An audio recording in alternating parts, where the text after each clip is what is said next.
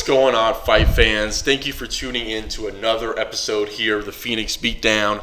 Of course, I'm your host, Scott Snyder, on this Friday, September 28th, 2018 episode here. Uh, hopefully, everybody had a good week and is going to have a great weekend. Um, of course, this weekend we got a big, big Bellator card coming up. Um, going to be kind of covering that and going over my full main card prediction uh, a little bit later on in the show. But that's a big one. Uh, of course, you know Rory taking on Gegard, Rory MacDonald taking on Gegard Mousasi, um, and, a, and their super fight that they got going on. And I'm also going to be covering some of the latest news and, and breaking headlines before I actually go into that that uh, preview and prediction. So, uh, again, thanks for listening. Hope everybody's doing good. And let's go ahead and kind of just get into it. So, on the last episode, I did kind of get into what's going to be happening with this whole Jon Jones situation. Uh, supposedly, he was going to be taking on Gustafsson um, at that big Madison Square Garden card November 3rd as the main event because they didn't have a main event yet. And apparently, that's a no go. So, since the last episode happened, there's been a couple of rumors going on, kind of just to cover those up. Um, I guess originally it was reported that Gustafsson was actually going to be taking on Yoel Romero for the, uh, I guess, vacated UFC light heavyweight championship. So apparently they were going to strip DC Daniel Cormier of his belt uh, because he has only intentions of fighting Brock Lesnar. I didn't really understand that one too much. I don't know why we're stripping DC, but then again, if he does not plan on going ever going back to 205, I think it is justified. Uh, but at the same time, he is, you know, he, he is a double champ, you know. So I don't know if you're just gonna strip him, and especially stripping him to give it to Jon Jones would be pretty funny and be pretty interesting if he did win that match, and definitely just one of like, got to be one of the best comebacks ever. But now, since that's you know kind of get back on track, they were originally planning that Gustafsson versus Romero. Apparently, that's been scrapped.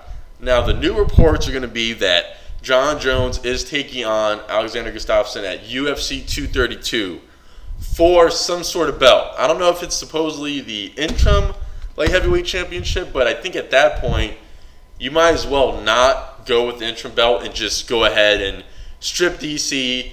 We all know what he did. He's a legend. He's he's a champ champ. Strip him, and then you do have to have some sort of champion that will be defending um, that belt. So they're going to go and do that for Jones. Uh, that's going to be a huge fight. That's a rematch. You know, Gus Jones. That's a rematch that fans have been wanting for a, a long, long time. Um, their original fight, uh, the first matchup was a classic, happened a few years ago. Never got the rematch. Um, of course, a bunch of controversy in that one with a lot of people, including myself, thinking that Gustafsson won that fight. But either way, um, sometimes rematches are better when you let them kind of sit a little bit. So definitely looking forward to that one. Now, as far as that goes, Jon Jones, he's also has been kind of getting at uh, DC a little bit on social media. Um, I was seeing where you know he's posting things like, uh, you know, I didn't beat you when I was on supplements. He just can't live with it. He can't stomach it. And I don't know. Am I the only one that wouldn't mind seeing a third fight between these two? Um, I know the first two kind of went to Jones, but this their story outside the cage just really takes over, and I really wouldn't mind seeing them lock up again. But at the same time, I doubt DC takes that fight again.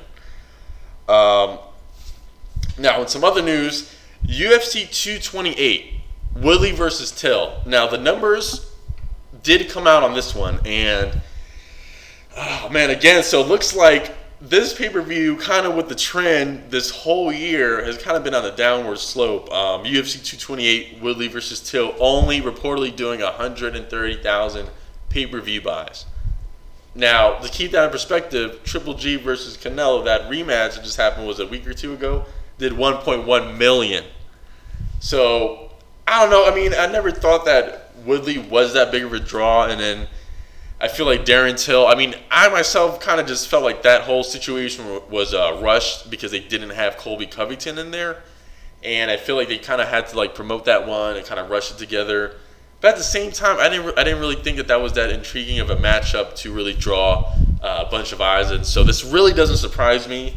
Uh, the matchup itself was great. It ended up being a, you know a bit of a one-sided fight, of course, but um, I don't know. They just couldn't get the illusion in there and couldn't get that interest in there, and I definitely see why. Um, now, that kind of goes into it. So, is is Tyron really a draw? I mean, he did have those back-to-back fights with Stephen Wonderboy Thompson. Um, fans were kind of split on those as far as being slow fights, and then he had that fight with Demian Maya, um, which was, I believe, his fight before this uh, Darren Till fight. So he took on Demian Maya, and that was another fight where fans weren't too crazy about it either. So um, you got to start to wonder: Is he just not a draw? Is he just not, you know, getting a lot of eyes in there? Um, who would he possibly fight that would be a draw? You know, that's that's another good question. Who who can kind of get those eyes in there? Um, and I guess we'll go in and see as far as what happens with Willie. I know that he's a great fighter, and I do think he's a great champion. Of course, he took out Robbie Lawler, who was the the king of that division for a while. Um, so we'll just go ahead and see what, what happens there. Now, in other news in that welterweight division, Wonder Boy is calling out Robbie Lawler. Now he's saying, "Hey, this is the fight that the fans want to see. Let's go ahead and give it to him." And I really would not mind seeing that fight. I don't think um, you know Lawler is booked with anybody. I know Wonder Boy coming off that Darren Till fight hasn't really been um, announced with anybody yet, so I wouldn't mind seeing that one at all. And um, no response yet from Robbie Lawler. Of course, we all know he's not scared, so we'll see if they if they uh, match that up pretty soon. And kind of some other news. Now, this is pretty interesting. Now, I did kind of mention that Bellator was having a big weekend this weekend with that uh, 206 card. It's actually the start of their Bellator Welterweight Grand Prix. And they got a bunch of interesting fighters. The whole Grand Prix, uh, their current champion, Rory MacDonald, is actually going to be competing in the tournament and defending his belt each time. So that's pretty crazy. Now, with that going on, uh, 50 Cent, rapper 50 Cent, said that he's going to pay $1 million to the winner of the Bellator Welterweight Grand Prix.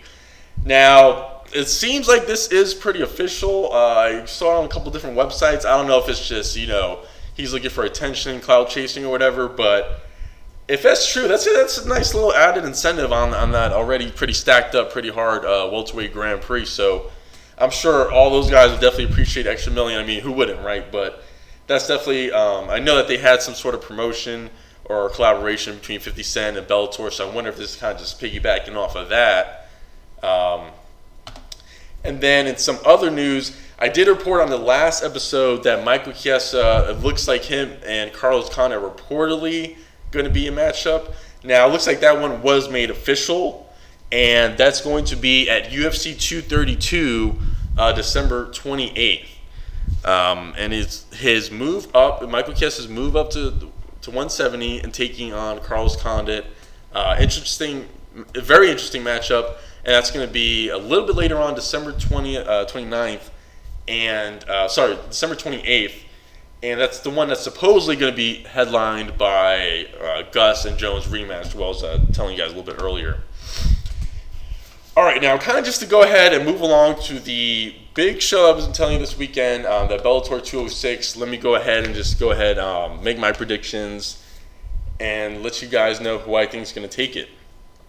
Now we might as well go ahead and start with the main main uh, fight here, which I think could potentially be fight of the year. I think a lot of people are sleeping on it, and a lot of people aren't really kind of talking about it. But this could potentially be fight of the year and I'll tell you about Rory MacDonald taking on Gegard Mousasi. Now, Rory MacDonald is the current welterweight champion. He's going up to take on Gegard, their current middleweight champion.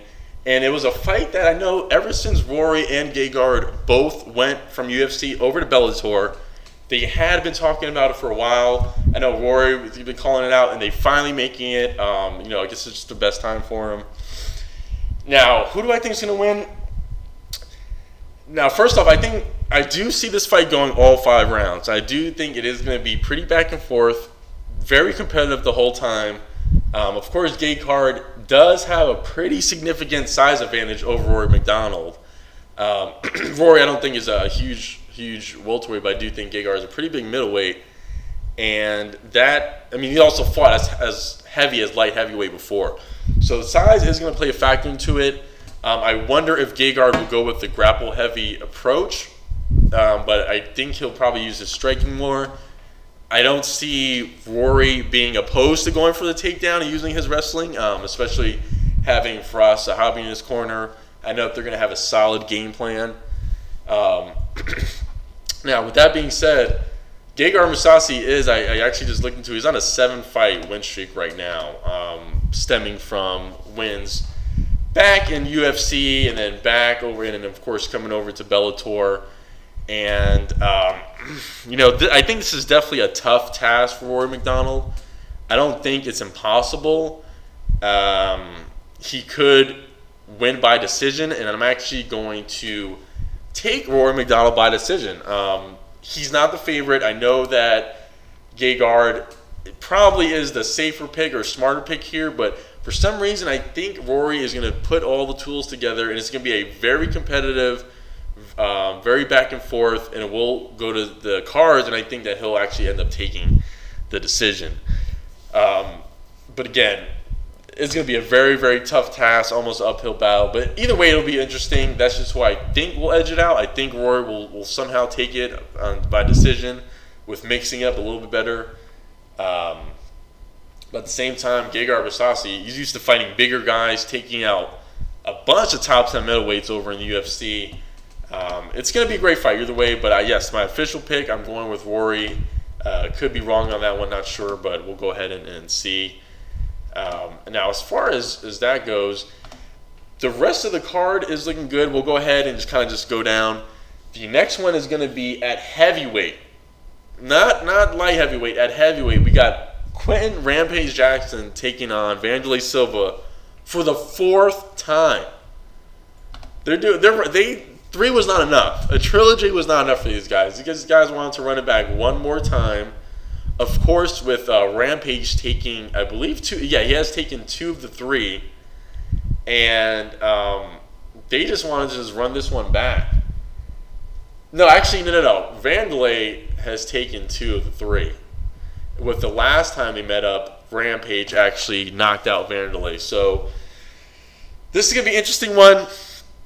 Now, just to kind of get break this one a little bit, Rampage was definitely a lot more active of the two. He's been competing in the Bellator, uh, I would say, pretty regularly, and kind of been up and down. Now he is on a two-fight skid at heavyweight. He lost to uh, Muhammad King King Mo Lawal, and also lost to Chael Sonnen. Last fight when when he lost to Chael was back in January of 2018, and that was by decision. Uh, Chael was able to wrestle him. Don't see that coming into play at all in this fight against Wanderlei. I think it's really just a matter of whoever lands first. And I'm going to go ahead and go with Rampage on this one. Now, kind of just to break it down, Wanderlei had a bunch of issues with um, USADA and drug testing and things like that. He hasn't fought for a while. He was actually facing uh, before a lifetime ban.